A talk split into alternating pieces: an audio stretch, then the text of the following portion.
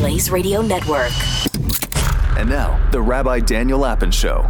The more the world changes, the more we find comfort in the things that never change. Never change. This is Rabbi Daniel Lapin on demand on the Blaze Radio Network. Greetings, happy warriors, and thank you for tuning in to the Rabbi Daniel Lapin Show. And uh, thank you, as always, for all that you do in telling other folks about the show because without you doing that, there is no way to explain the growth that we enjoy and which I find so gratifying and so encouraging to me in preparing the show. Now, um, here's what I would like you to do today. Remember, our focus is on revealing how the world really works. And um, here's what I think will be most helpful. How about you get a, a piece of paper or a notepad and a pencil or a pen, uh, or you could use, if you really are very high tech, you could use your tablet uh, with one of those drawing pens. And uh, whatever it is, uh, go ahead and draw a, a circle uh, about maybe anything between two and five inches in diameter, just, you know, easy, comfortable size, easy to work with. Uh, now, if you want to do this really well, you'll go and get hold of a compass. I mean, every household needs a compass. Even if you don't have any children in, in school, uh, even if you um, didn't keep your old compass from school geometry classes, come on, as an adult, it's it's time to get a fairly decent, reasonable quality compass. Uh, they only cost a few dollars, and and they're good to have. Uh, for what? Well, for all kinds of interesting geometric puzzles that you'd enjoy, but also for the purposes of today's show. Okay, so you've done a circle. Now, what you want to do is place five equidistant points around the circumference of the circle. Now, because a full circle is 360 degrees, in other words, if you'd imagine a radial arm in the circle describing one full revolution, it will, by convention, have gone through 360 degrees. And so a half a circle is 180 and a quarter circle is 90. Well, if you divide a circle into five, as we're doing, it'll come out to be 72. So each of these, uh, if you were to, don't do this, but if you were to draw a line connecting each of these five circle, five points on the circumference of the circle to the center, each of those radial arms would be 72 degrees apart. By the way, talking about interesting puzzles with a compass, there are some of you, maybe not many, but there will be some of you who will find this challenging and very interesting. And if any of you pull it off, be sure to let me know, okay? You go to rabbidaniellapin.com, be sure to let me know. Um, what I'm telling you is that there actually is a way to uh, place five equidistant points on the circle very precisely using nothing but a compass, not using a protractor, just a compass. It can be done, and it's uh, strangely satisfying to those of us who enjoy that kind of a thing. Anyway, you got yourself five points now. And um, I want you to uh, write next to each point the following word. Next to one point, write the word family next to another point. It doesn't matter which point or which order, it just doesn't matter. Uh, just pick any other point and write uh, finances. So you've got family and finances. Now, next to a third point, uh, put down faith. And next to a fourth point, put down fitness. And next to the final point, put down friendship. Now take a ruler and I want you to join each point to the other non not non adjacent vertices. In other words, uh, start off with any of the points. Do not try and draw a line between that point and the point to the left of it or the point to the right. In other words, not to the two points on either side of it, but to the remaining two points. Go ahead and connect them and do this with the other points as well.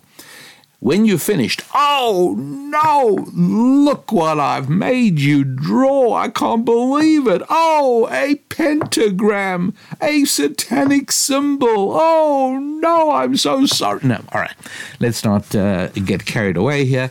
My point is that uh, I first of all want to assure you that this idea that this pentagram, this five pointed star that you've now drawn with a. Um, uh, one of the five F's at each of the vertices is somehow an evil symbol, and nothing could be further from the truth. And it didn't even get to become a. Uh, it didn't even get to be seen as as a bad symbol until. Uh, oh gosh, until the late 1800s. Uh, and then again, there was a sort of resurgence of satanic interest in the United States in the 1970s. But originally, the thing goes back a long time. One can find early mentions of it in early Middle Ages. Uh, somewhere between the time of the collapse of the Roman Empire and the arrival of the printing press in 1450. But towards the earlier, say, it starts showing up, and uh, always as a good and positive sign. For instance, the five points were often seen as uh, fire, earth, wind, water, and human spirit. Um, in other words, you know, what an early attempt at sort of trying to catalog uh, the nature of existence. Um, and there were various other um, representations, but it was always a positive thing. And I, when you think about it, it's rather visually, it's a rather satisfying thing just because of the ratio between the line segments um, it, it sort of satisfies the human eye for the most part. And uh, there it was, you know, no harm, no foul, not hurting anybody. Uh, as a matter of fact, uh, there's sort of some writings of it, uh, but fairly, uh, fairly uh, recent. I mean, there's there's an old document called the Key of Solomon, which is filled with Hebrew uh, letters and Hebrew words. In Hebrew, it's called Mafteach Shel Shlomo, the key of Solomon, meaning King Solomon, and um, it's uh, it's it's ostensibly um, a kabbalistic document. Nobody really knows how far back it goes, but probably sometime, as I say, in the uh, in the early Middle Ages. I don't know. If I had a guess, I'd say probably somewhere around uh, 800, 900. Um, you know, Islam had just taken off, and there was sort of a certain amount of interest in in spirituality and the occult. Um, at any rate, uh, you know, filled with uh, filled with Hebrew references and the importance of it um, based, of course, on the Pentateuch, the five books of Moses. The idea that the most influential document in Western civilization, namely the five books of Moses, was a document divided into five. And that was essentially what the original concept of the five pointed star was. That's all there was to it. Um, in the uh, in the 1800s, there was a priest called uh, Alphonse Louise Constant. I may not be pronouncing those names correctly, but he was a French uh, Catholic priest. And uh, in the somewhere in the late 1800s, he had a big falling out with the church, and um, he left the church, changed his name. He took a Hebrew name. he was not Jewish. He just took a Hebrew name, uh, which was the Hebrew equivalent of, as he saw it, of Alphonse. He took Eliphaz, who was a, um, a son of Esau in the book of Genesis. And then uh, he took, for Louise, he took Levi and uh, he became uh, Eliphas Levi. And under the name Eliphas Levi, he uh, he wrote a fair amount of stuff um, attacking the church, attacking Christianity, and um, uh, saying he he wanted to be the opposite of that. So becoming a sort of again a little bit anti-Christian and anti-church and um, and uh, moving in the direction of the occult, and so he's sort of his name also comes up in the connection with trying, which sort of with, with sort of turning the pentagram, the five-pointed star, into an evil symbol. It never was before. So uh, I just I just mention that because it's so easy for us to become superstitious and, and frightened of things that Uh, shouldn't be frightening us. And the pentagram is one of those things that, that just shouldn't, you know, don't worry about it. Believe me, you have nothing whatsoever to worry about. The, the idea that this shape exerts some kind of evil, malign power over our lives, it's simply not the case. It's not a reality. And as I say, uh, the, the symbol itself is very old, generally always associated with positive things. As I say, the five books of Moses, and then uh, uh, the five elements is the way that the Greeks saw it, and so on and so forth. Nothing, nothing whatsoever to be worried about. But um, uh, far more usefully and far more interestingly, uh, it serves as a very good blueprint for the ancient Jewish wisdom teachings of the five F's. What are the five F's? Well, you've just written them down family, finances, friendships, fitness, and family. What did I say? Uh, friendships, finance, family, and um, uh, fitness and faith. There, you, there your five. You wrote them down. And then you connected them. So now you see each one is connected by a curved line to the F on either side of it, and by two straight lines to the remaining two Fs. And uh, and what this does is to tell us something very important.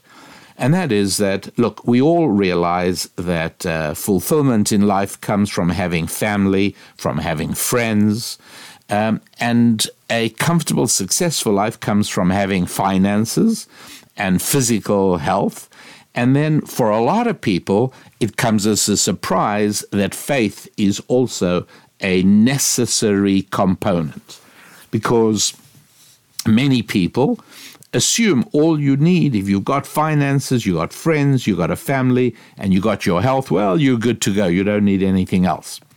But what those interconnected lines help us understand is that without all of them, you actually find it very hard to get any of them.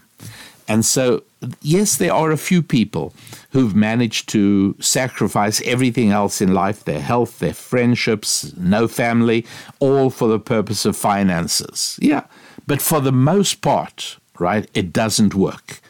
As I like pointing out, um, I had the, the pleasure of once meeting George Burns. He was already 100 years old, I'm pretty sure, when I, when I met him.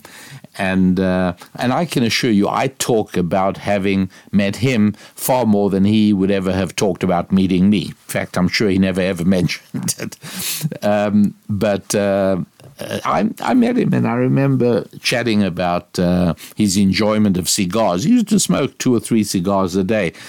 And uh, it, it struck me at the time that it would be a very bad idea to imitate him in that area. Yes, George Burns got away with smoking three cigars a day, and he lived to be over 100 years old. But for the most part, for most of us, that's not how it's going to work. And so, yes, is it possible for, for somebody to ignore everything in life except chasing money? Yeah, and there, there, there may be a few people who get away with that. Is it possible that there is, are one or two people who do nothing but develop their bodybuilding and in a gym? That's all they do. They have no interest in friendships or families or anything. That's all they do. Yeah, there's probably a, a few people like that. But for most of us, uh, we will find that the only way is all or nothing. You either focus on all of these things and you end up with all of them, or you focus on, you end up with none of them by focusing on only one. And so it's, it's really, there, some of these connections are easier to see than others. Um, look at the finance family, what I call the crosslink, the finance family crosslink. Okay. Uh, what is that telling us?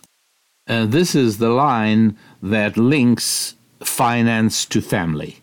However you drew your circle and your five star, five pointed star, doesn't make any difference.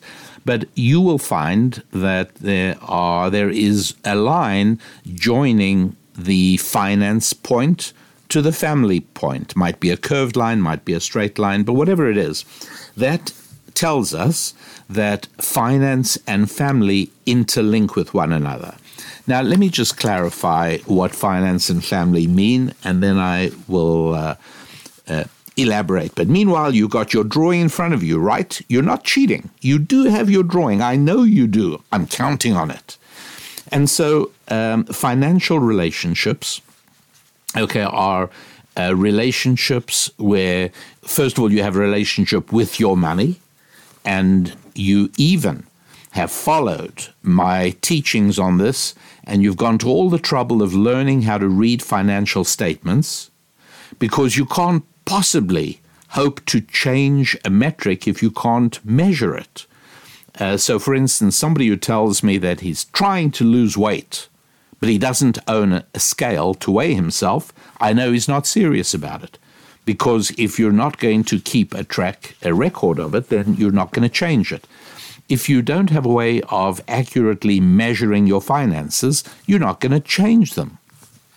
And uh, and so um, you have a relationship with your money. You have a relationship with people that are business relationships.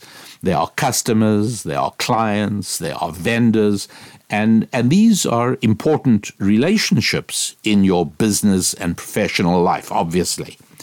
And then we have family relationships, and those are relationships that are sexual or the result of sexual relationships. That's what family means. Um, some of you, are, you may well be thinking about, well, what about adopted children and so on, which is something I have discussed in other shows and will discuss again, but not for today.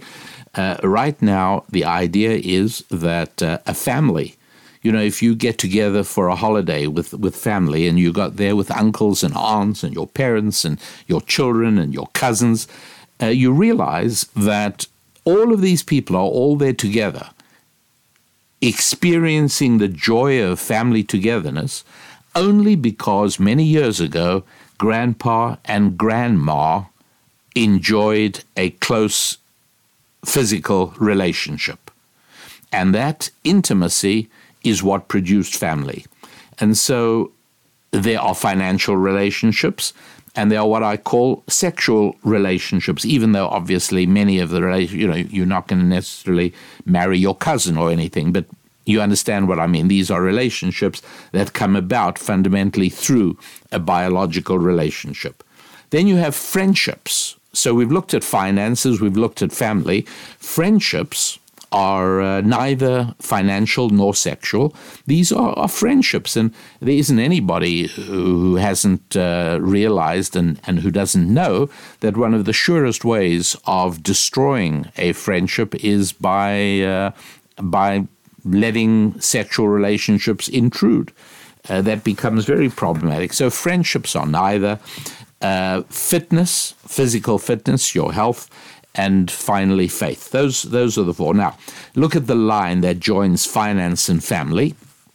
And what this is saying is that um, having finances helps with family, and conversely, having family helps with finances. So, yeah, uh, first of all, um, men understand that they are able to attract a higher quality woman to marry them if they have a few dollars in the bank. And certainly if they're on the track, if their ambition is coupled with a vision and a plan, uh, that way, because a high quality woman is very aware of the importance of finances to the building of a family. So everybody knows that. Um, what everybody probably does not know is, and this is something I saw for the first time, in a um, the London Times is, quite a distinguished newspaper in in the United Kingdom. In January, uh, when gosh, it was Jan- I remember it was January two thousand and nine. So that's that's quite a few years ago, but that was the first time that I saw uh, articles about research being done on the satisfaction that women feel in the relationships with their men uh, when the man is financially successful as opposed to when he isn't. And so, you know, you've often heard men whine, oh, I want her to love me for me, not for my money. Um, there is no separation. There is simply no separation at all. And this is something that is not easy for us to understand, but it's important. I don't think anybody put it better than the great American psychologist and author and thinker called William James. And um, uh, William James wrote a book called The Principles of Psychology. And in the first volume, he writes these words um, treated as a part of me and at other times as simply mine, and then again as if I had nothing to do with it at all. In its widest possible sense, however, a man's self is the sum total of all that he can call his.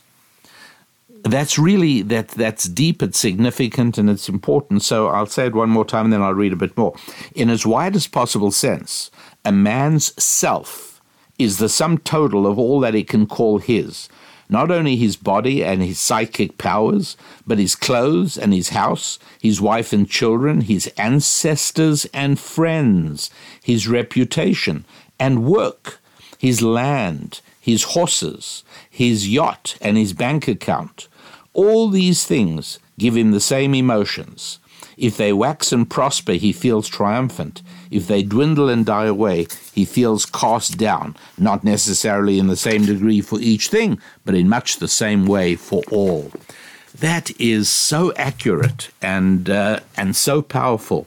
So uh, when men fail to realize that they are very critically linked to their possessions and to their assets and their wealth, uh, they do themselves a disservice and they do their families and their friends a disservice.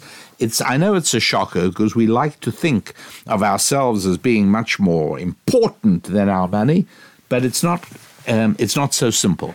Uh, we are very, very linked, and so that a a woman feels a deeper satisfaction in being with a man uh, who can take care of her, or as the Times article points out in a number of the uh, women who were interviewed say, yes, I feel safe and protected. And not surprisingly, under circumstances when they feel safe and protected, uh, they are able to relax and, and feel greater joy in the relationship. Um, and so, yes, the finance family crosslink makes sense. It's easy to understand. People, we, we do know that married men make much more money than single men. That's a reality. Uh, in both the United Kingdom and the United States, poverty is tied primarily not to skin color but to marital status. Single men, very poor. Married men make money. So family produces finance, finance helps to create family. That finance family crosslink is almost self evident. You barely needed me to, maybe you didn't need me at all to tell you that. Um, now, uh, how about let's look at the line linking friendship and family? How about the family friendship crosslink? Take a look at that line.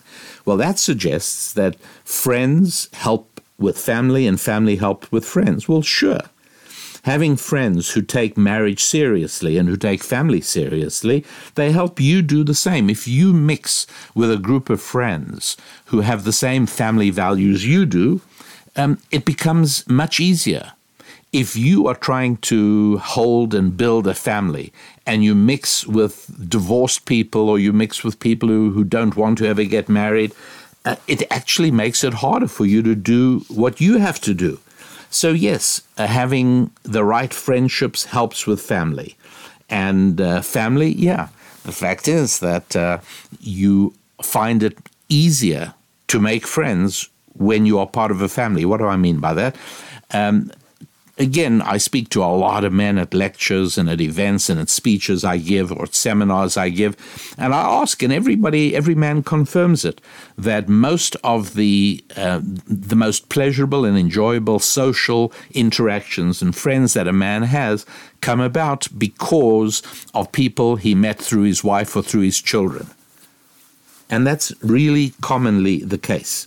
So uh, some of these cross links are really easy to figure out. They're easy. They're easy to see. But um, let me pick one now for today that is a lot more difficult to see. But uh, before I do that, let me ask you whether you are already a member of our Happy Warrior community. Are you? I hope you are. But uh, if you're not, well, I think you're missing out because, as I said, friendships are really important. And to be able to connect with like minded people here in our Happy Warrior community uh, makes your quest so much easier because all of a sudden you're in contact with people who are trying to do exactly the same thing you are build up your finances, strengthen your friendships, build and strengthen your family, make sure that you build and strengthen your body and your health, and that with all of that, you also have your faith intact. And so um, try and, if you're not, try and become a member of the Happy Warrior community. It's really easy. What it does is, first of all, it allows you easy access to the material on the Happy Warrior website. And uh, all of that is encouraging and inspirational and strengthening, but more important, it also allows you to have connection and conversation with other happy warriors. So um, simply go to rabbidaniellapin.com or uh, you can also go to the wehappywarriors.com website. wehappywarriors.com or rabbidaniellapin.com. You'll find a link in the description below and uh, that way you can um, become a member. It's it's a it's a very nominal cost, and uh, that is to for obvious reasons that not only sponsors this show. But it also makes sure that we're able to sustain the community of happy warriors that uh, you can easily belong. So go ahead and do that, and uh, that way we know that you are part of our community and that we all together strengthen and inspire one another to move ahead and to improve our lives through rejuvenating our five F's our finances, our friendships, our families, our fitness, and our faith.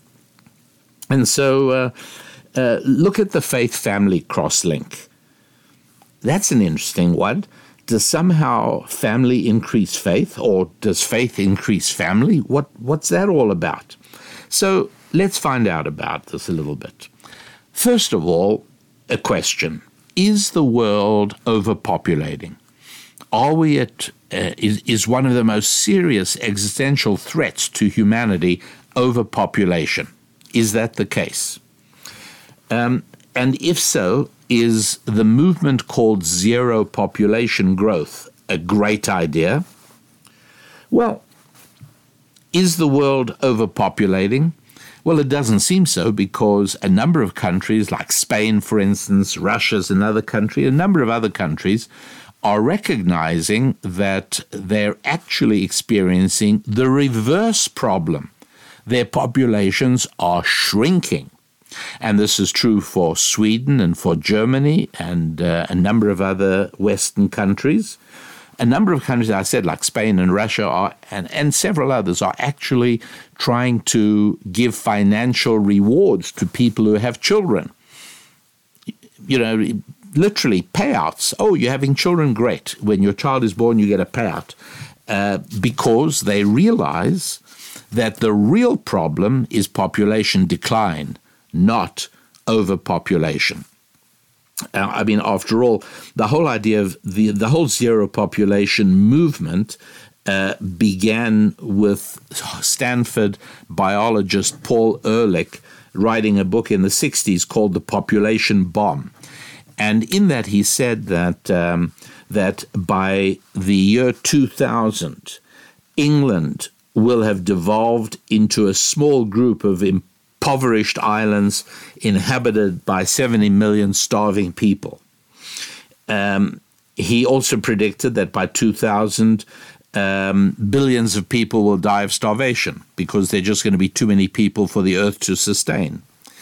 Uh, look, it's um, many years have gone by since he published that book, about 60 years, and it's, uh, it's kind of hard to ignore that there are twice as many people on earth now as when he wrote the book. That's right. In the 60s, there were about three and a half billion people on Earth, and now there are about seven or eight billion people on, on the Earth. And um, guess what? The United Kingdom doing just fine. Um, four billions of people dying of starvation? Not at all. A lot of people eating a little bit too well, a little bit too fat, a little too obese. That's the real problem. Uh, are there people who are not getting enough to eat in Africa and parts of Asia? Yes, not many, but there are, and um, and those are um, let's put it this way is that because there are too many of them? Do you think that Africans ate better when there were fewer of them? No, that's not the problem. The problem is a problem of culture, a problem of institutions, a problem of market failure to bring the food to the market where it's needed uh, from the places where it actually is growing. So there are there are real reasons for why there are hungry people in Africa, but um, the reason none of the reasons have to do with overpopulation. So, by the way, here's an interesting thing I only became aware of a few weeks ago, and that is that the two main founders of the so called ZPG, Zero Population Growth Movement, were uh, this Professor Paul Ehrlich, who, by the way, hasn't quit. He's still going on about it, even though he's been disproved again and again and again. But it's him and Professor Charles Lee Remington, who is at Yale University. Now, here's the crazy thing. By the weirdest of coincidences, which, as you know, do not exist, uh, both of the founders of the movement that says there are too many people, this is a crisis, people are going to die, they're hoarding, they're crowding, there's too many. Both of these people, Professor Ehrlich and Professor Remington, are etymologists. They are insect specialists. I find that so interesting because if your whole life is given over to insects, then the notion that insects are going to sort of reproduce and yeah, you know, I mean, you know, there's uh, people, you know, your house, heaven forbid, your house can be taken over by termites and they grow and reproduce, and it's a huge problem. Yeah, and it's like that with a lot. I mean, an, an in, uh, any ant nest can expand enormously. So if you sort of see human beings as just large insects, I guess it's easier to sort of see them as a problem, as an infestation that has to be wiped out one way or the other, maybe. But um, the, the the problem is that there isn't such a problem. Now, here's the interesting thing. Logically, you'd think there ought to be. And this goes back all the way to the uh, late 1700s and the early 1800s with the English economist Thomas Malthus saying that we're all going to starve, we're going to die of cold because there's not going to be enough clothes for everybody. When Paul Ehrlich wrote his stuff in the 1960s, almost no scientists challenged him and said, You're an idiot. Uh, are you out of your mind? That from 1960 to, to 2000, uh, we're going to overpopulate the earth, we're going to have too many people, and billions of people are going to starve to death. You're an idiot. No, almost nobody challenged him. You know why? Because on the surface of it, if you thought that human beings are nothing but large insects, and if you view the story of humanity only in materialistic and physical terms, removing faith, removing the spirituality, removing the infinite creativity that God imparted to the human being, uh, then yes, I guess it makes sense. And so you know, scientists are materialists, and that limits their abilities. And um, and so, yeah, understandably, nobody challenged, virtually nobody challenged Paul Ehrlich, nobody challenged uh, Professor Charles Lee Remington, and uh, yeah, it sort of it sort of makes sense. And um, and and and and on on a physical level, I understand why nobody called them out. Because if you remove the spiritual aspect of human beings' creativity and desire for the infinite, well, yeah, I guess I guess it could look very problematic. But um, it does not seem as if overpopulation, after all, is the problem. And uh, today, uh, the, the latest problem is climate change, as I'm sure you're aware, and um, and so that's all they talk about, and and nobody speaks about overpopulation anymore because it's obvious that this is not the problem. So now let me ask you this question: If you had to immigrate to another country, and uh, there were no family considerations or language considerations, all things being equal, which they never are, of course, but hypothetically, in a thought experiment, you have got a choice of two countries. One is a country with a growing population, the other is a country with a shrinking population.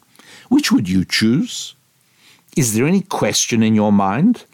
For purposes of getting a job, for starting a business, you want a growing population. For cultural optimism, you need growth. What do I mean by that? Um, there is a way in which a person is similar to a society. And let me try and explain this. Um, when a person, and I mean here a younger person, just loses the love of life, loses his optimism, and starts being overwhelmingly conscious of, of his own eventual death, whether he's dying or not, even if he's not dying. That's not a person you want to partner up with. It's not a person you even want to spend time with.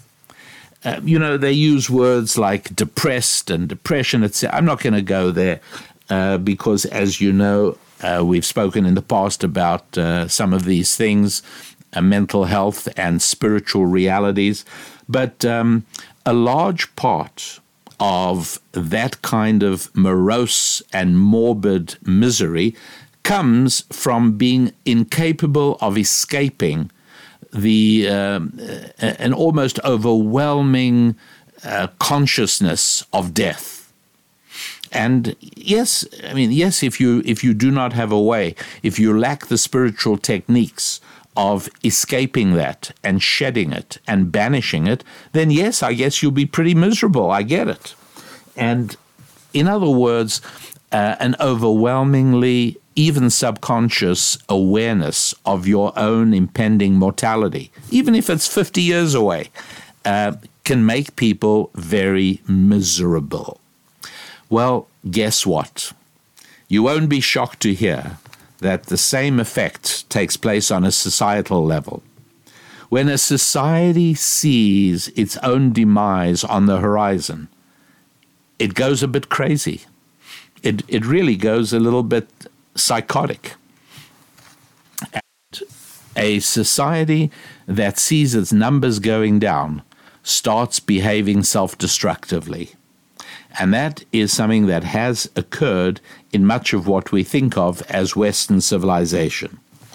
And so um, when you choose to immigrate to a country, and one country is growing dynamically and the other one is shrinking, why on earth would you choose to go to a shrinking country? Uh, even I'm just leave aside the the the, the joyful pleasure of seeing lots of children around. I've spoken about this before in some countries that I've visited. There, there is such a difference between being in a country where uh, there's a lot of kids around and there's a lot of moms and dads and little kids and families out on picnics. But there are parts of the United States of America where I live uh, where you can go and not see that at all. Really, there just aren't any kids around. There are places like that. Um, and it's it's really not. it's just not that pleasant. It just isn't. and uh, and you can feel it. I'm sure as you go around the country, also as you travel, you'll see there are places that are very family centric, and there's lots of moms and dads and young families and little kids and people in restaurants or in the parks or whatever it is. But then you can be in other places. By the way, Beverly Hills, California, is a place where you just do not see little kids. You just don't see families. So um, it's something you very much sense. Now, obviously, in order for populations to to grow, then um, you're going to have to have family formation. And one more thing it's not enough to have an increase in population, you also have to have an increase in population of people who are valuable to society. Now, oh my goodness. Um, one of the things you hear, and I, have read demographers as I prepared for today's show, I've read demographers say, well, population are going down is going down, so we'll just have to make it up with immigration. And we've got to try and understand if that works. And in order to do that, um, I'm going to now I'm going to issue a warning.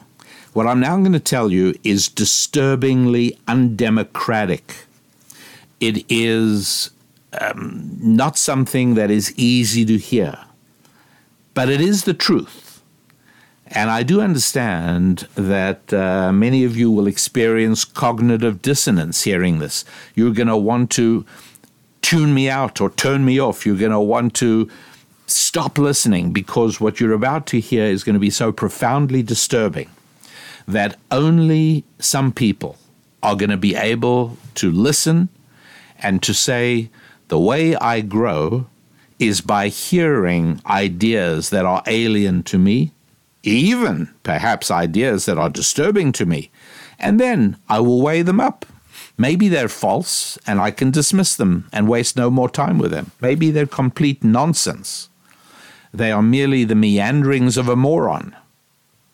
But if, on the other hand, I decide they may have some truth to them, well, then I have to go through the painful process of growth. And yes, growth is painful because growth involves change, and change is always difficult. So let me launch into this. I've given you a warning. Those of you who are feeling a little delicate can put it away for another day. Here is the idea, my dear happy warriors. Not every human being is of equal value to a society. Not every human being uh, is of equal value to a society. Now, I'm not saying about whether every human being is of equal value to God or not. I have no idea. But I do know that to anybody who wants their nation, their country, their society to flourish, to succeed, to be successful, to be a great place to live in and a great place for your children and your family to thrive in, you have to acknowledge the fact that not all human beings are of equal value. Let me explain. The difference in value between different people has nothing to do with whether or not people appear on the society pages or whether people are venerated as celebrities, but the simple reality that some people really do more to benefit the health and durability of society than other people do. Okay? And let me go ahead and explain. Imagine now, in your mind's eye, two different men. Let's look at the first one. This guy lives on charity, which is to say, he gets a welfare check from the government, his uh, apartment is covered, he gets food stamps, Basically, he does no work at all. Occasionally, he actually holds up a convenience store and pointing a gun at the clerk gets him to empty the cash register, and that's where he gets occasional spending money. He has fathered 12 children with 12 different women, and all those 12 children are growing up in a female household, also on welfare doing poorly at an already underperforming school and are already also engaged in petty crime. That's one guy. And there's guys like this in America, there's guys like this in the United Kingdom. Now, let's look at the other man. Compare this man, same age. This man works six days a week as a framing contractor on construction sites. He's still married to his high school sweetheart. He supports her in their shared desire that she be a stay at home mom. They have three kids being homeschooled, one of whom won the state spelling bee. One is involved in raising chickens and goats in the youth agriculture program 4H. And the, the littlest child is teaching herself to code computer programs. Are these two men of equal value? One is living off government tax money, the other is contributing to it. The other one has fathered 12 children that, in all probability, look as if they too will be a burden on society. The other guy has fathered three children who are going to be productive members of society. Are these two guys of equal value? Like I said earlier, to God, maybe, I don't know. But to me, or you, or any other citizen, concerned about the health and future of the society, of the culture, of the country, wouldn't you agree that we need more of the second kind of man and fewer of the first? How could you not agree with that? Another example this is from Germany. Two men in Germany, and I want you to visualize them. Hans has worked at Mercedes Benz in Stuttgart in Germany for five years since he apprenticed there after school at the age of 18. He's never had an encounter with a policeman. He has 20,000 Deutschmarks in his bank account that he's saved up over the years. It's earning interest. And Hans is soon going to marry Liesel, who's a daughter of Hans's parents' friends and neighbors. Now, Mohammed is also 23 years old, also lives in Stuttgart. He is one of about 50,000 Muslims living in the city of Stuttgart. Mohammed is the son of an immigrant family from Algeria. Mohammed has no job, lives on German government welfare money, has served two years in prison for rape, and has had numerous assault charges since he was 16. These are real portraits, by the way, nothing imaginary. There are thousands of Hanses in Germany and also thousands of Mohammeds. Are they of equal value to Germany and to any German citizen who loves his country and wants his grandchildren to grow up there happily, safely, and prosperously? Whether that happens really depends on whether German culture makes more Mohammeds or more Hansas. That's it. For a society to thrive, you've got to have growing population and you've got to have good people. And one more thing. And good people, by the way, means that we agree on what good means, right? Nobody says, well, according to whose rule of what good means. No, we all know what good means. And one more thing widely accepted, commonly agreed upon customs and conduct commonly respected institutions of society. That's what it depends on. And so, when I spoke earlier of uh, that there were people who don't have enough food to eat in Africa, it's not because of too many people. It's because of no widely accepted customs and conduct, no commonly respected institutions, uh, law, property rights, all kinds of things are, are absent. So, uh, so now we've spoken about fertility. That not only are we not suffering from a situation of too many human beings, but we're suffering from a situation of too few. The United States of America uh, has a birth rate of about 1.6. England has a birth rate, pardon me, of about 1.4. Australia has a birth rate of 1.3. By the way, Africa as a whole, the continent of Africa, has a birth rate of about five. And um, what you will hear from uh, politicians, and I've heard it from demographers as well, and there's no problem. These birth rates are low, but it's no problem. We'll make it up with immigration. But you see, demographers often overlook what I said earlier, which is it's not enough to have a growing population. You've got to have a growing population of good people. You've got to have a growing population of people who work as roofing contractors and raise their children, not people who live on welfare. You've got to have a population that has more Hansas than Mohammeds, if you're talking about Germany. And uh, it doesn't have to be Muslims, by the way. I, I, I took that one particular example just because it is so common. Now, I've recently studied large numbers of demographic, demographic uh, studies and projections. I've looked at uh, United Nations figures, I've looked at national figures of different countries, and um, and many many academic analyses of this, and all of them uh, share two features.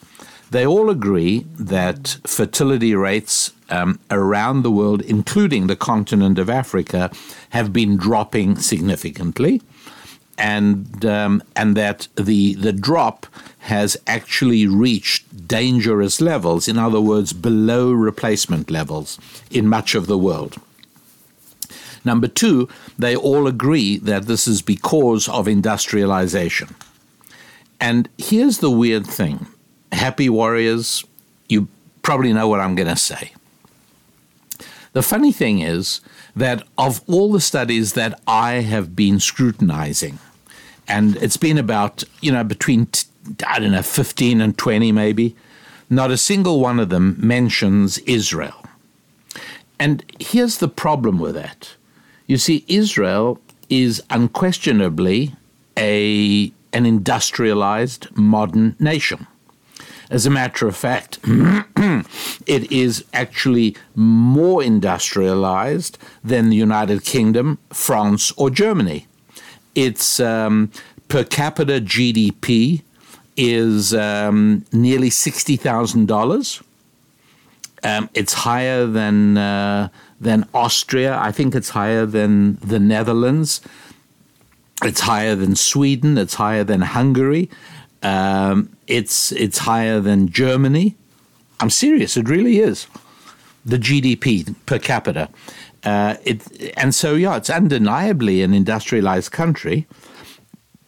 And instead of a below replacement level of between 1.3 and 1.6 children that we see in, you know, England, America, Australia, Europe, um, Israel is about 3.5 children uh, per, per, per female.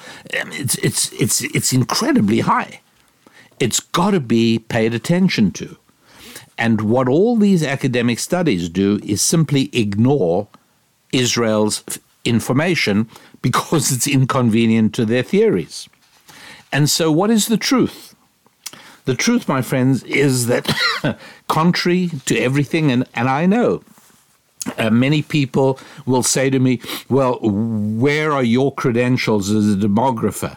Um, you know, what what gives you the right to challenge these official studies by universities and by government economists?" well, just common sense, really. Just the idea that I do not have to uh, subvert my own brain in the favor of somebody who is so called, quote, an expert or somebody who has a scientific credential after his name. No, I, I can question something and uh, I, I can ask a question and I can even decide whether something makes sense or not. To me, the theories that it's all because of industrialization don't make sense it's not only disproven by Israel, it's disproven by something else. And that is pockets in the United States, pockets in Europe, pockets in the United Kingdom. Pockets of what? Religious people, that's what. It's as simple as that, my friends. The collapse of fertility is not because of industrialization, it is because of secularization. People who have a relationship with God marry and have children. People who don't, do not. For the most part, that generalization is remarkably accurate. And so you find that even in Israel, the religious population, both Jews, Arab, and Christian, and there are about 185,000 Christians in Israel. Um, those populations of religious Jews, Christians, and Muslims um, have a fertility rate of about five, whereas secular Israelis, secular Israelis, primarily occupying um, Tel Aviv, parts of Haifa, and, and, and other locations, the secular part of Israel's population have a fertility rate much like that of the United States of about 1.6. So this is really important. You really got to granularize the data a little bit. It's not good enough, like in the United States, it's not good enough to look at states because they're too they're too big you've got to break it down to the 3,000 or so counties in the United States. And when you do that, you discover something very interesting, which is that uh, the fertility rates of America as a whole is 1.6. But when you look at the fertility rate of religious Christian communities, predominantly in smaller towns in the South, the fertility rate much higher. Much higher. 2.2, 2.3, 2.4 uh, fertility rate in religious Jewish communities, mainly uh, New York, um, parts of New Jersey, parts of Maryland, parts of California, parts of uh, Florida. Uh, religious Jewish communities, fertility rate over there about four fertility rates among Latter day Saints LDS members in Utah also higher. And so we find that the average around America is 1.6. For many, many Americans, the fertility rate is zero. And for religious Americans, Americans of faith, it's um, well up above two, above replacement level significantly. So, Happy Warriors, the most shocking, fascinating, and accurate information in today's show is that the drop in fertility around the world corresponds not to industrialization, but it corresponds to secularization. People of faith are still having children. And so now you understand why at the beginning I questioned the cross link between family and faith it's a hugely important one. Without faith, very, very unlikely that you're going to see much in the way of families. You see, here is something which um, almost everybody should be able to relate to. When I tell you that the act of getting married requires faith, it does because logically, from a scientific point of view, it makes no sense to marry somebody. You're tying yourself to somebody in a very deep and meaningful way, and it's somebody you don't know everything about. In some cases, you you know a certain amount, but but many many happy marriages resulted uh, result from people knowing one another for a few months, not a few years. Mrs. Lappin and I got married after we knew each other for four months in total. And this is not unusual. Um, I think all our children uh, got married not knowing uh, their spouse less than five or six months most at most. And so, uh, yeah, there's you you get married. You know why? Because it's an act of faith. And that's why people with no faith find it hard. But this is also the same as making an investment or starting a company. There are so many things in life that require faith because if you wait for all the data to come in it'll be too late to do the thing, whether it's marriage or an investment. So you got to realize that a faith muscle that is developed in religion can also be used to the benefit of other areas such as family and finance. Faith, really, really helpful. I'll tell you something else. Having a child can be frightening. It, it, you know, people say, well, this is how much money it's going to cost to raise the child to the age of 18, and this and you don't know. And uh, it's, it's scary stuff. The act of bringing a child into the world requires faith. And I'll tell you something else that is even more important, and that is that faith transforms the act of having a child from something terrifying into something joyful. That's what faith does. Faith does produce families. There's no question about it. It produces fertility, marriage, and families. Not in that order. And uh, but the reverse is also true. Families also build faith.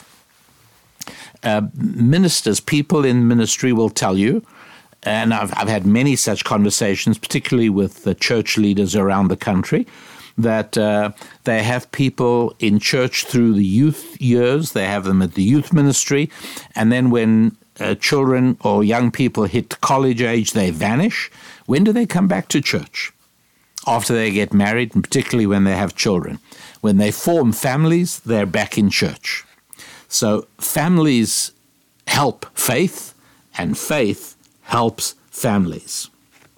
And so if you are a single guy or girl in your late teens or early 20s, now is the time to start thinking about your future family. Some will tell you you're too young.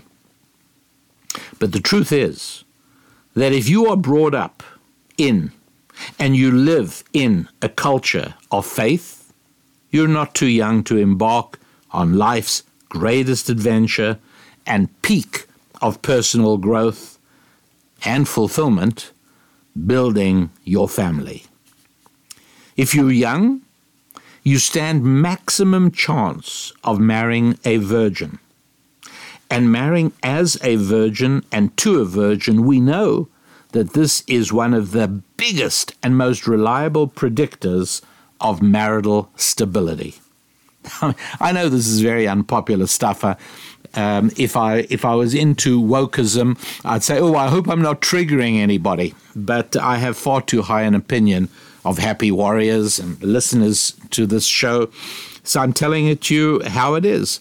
I know in the 21st century it sounds crazy, but it isn't.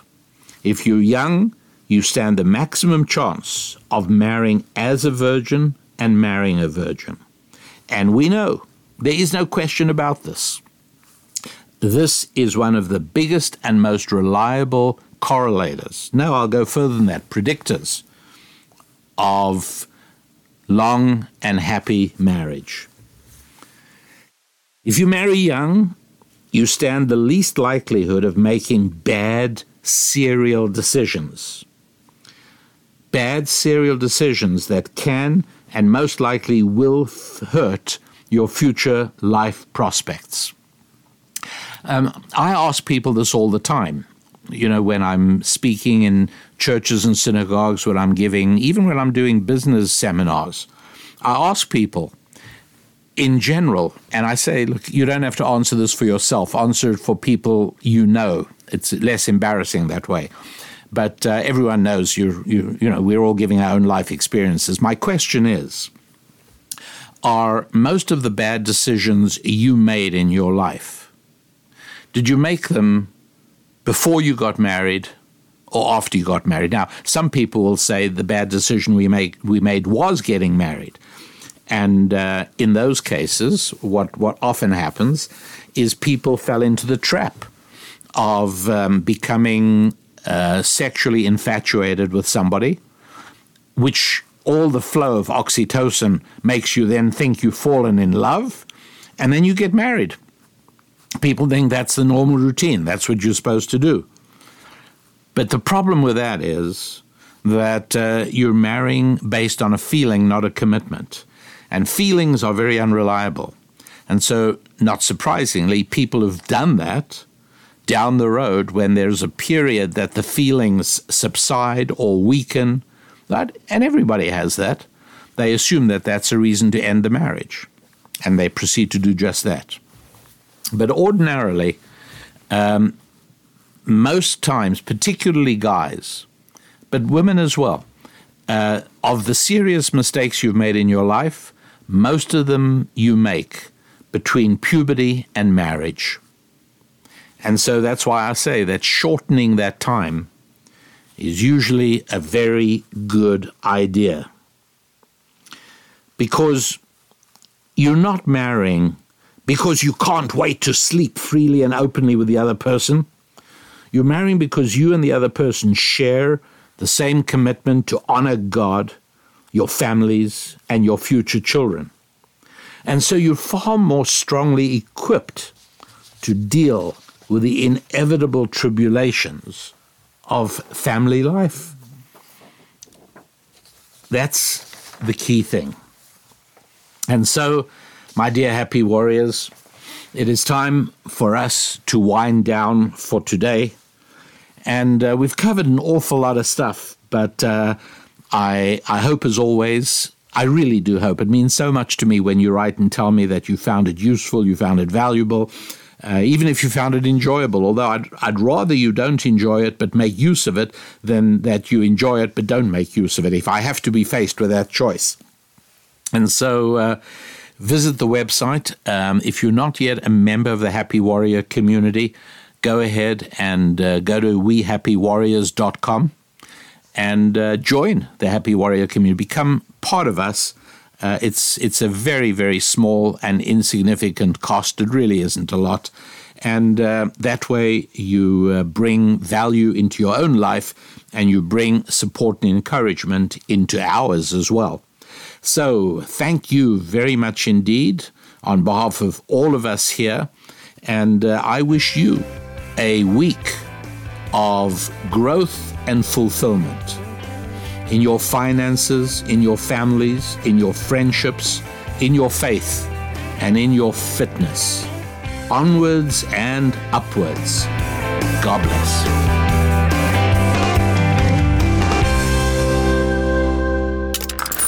Stream and subscribe to more Blaze Media content at theblaze.com slash podcasts.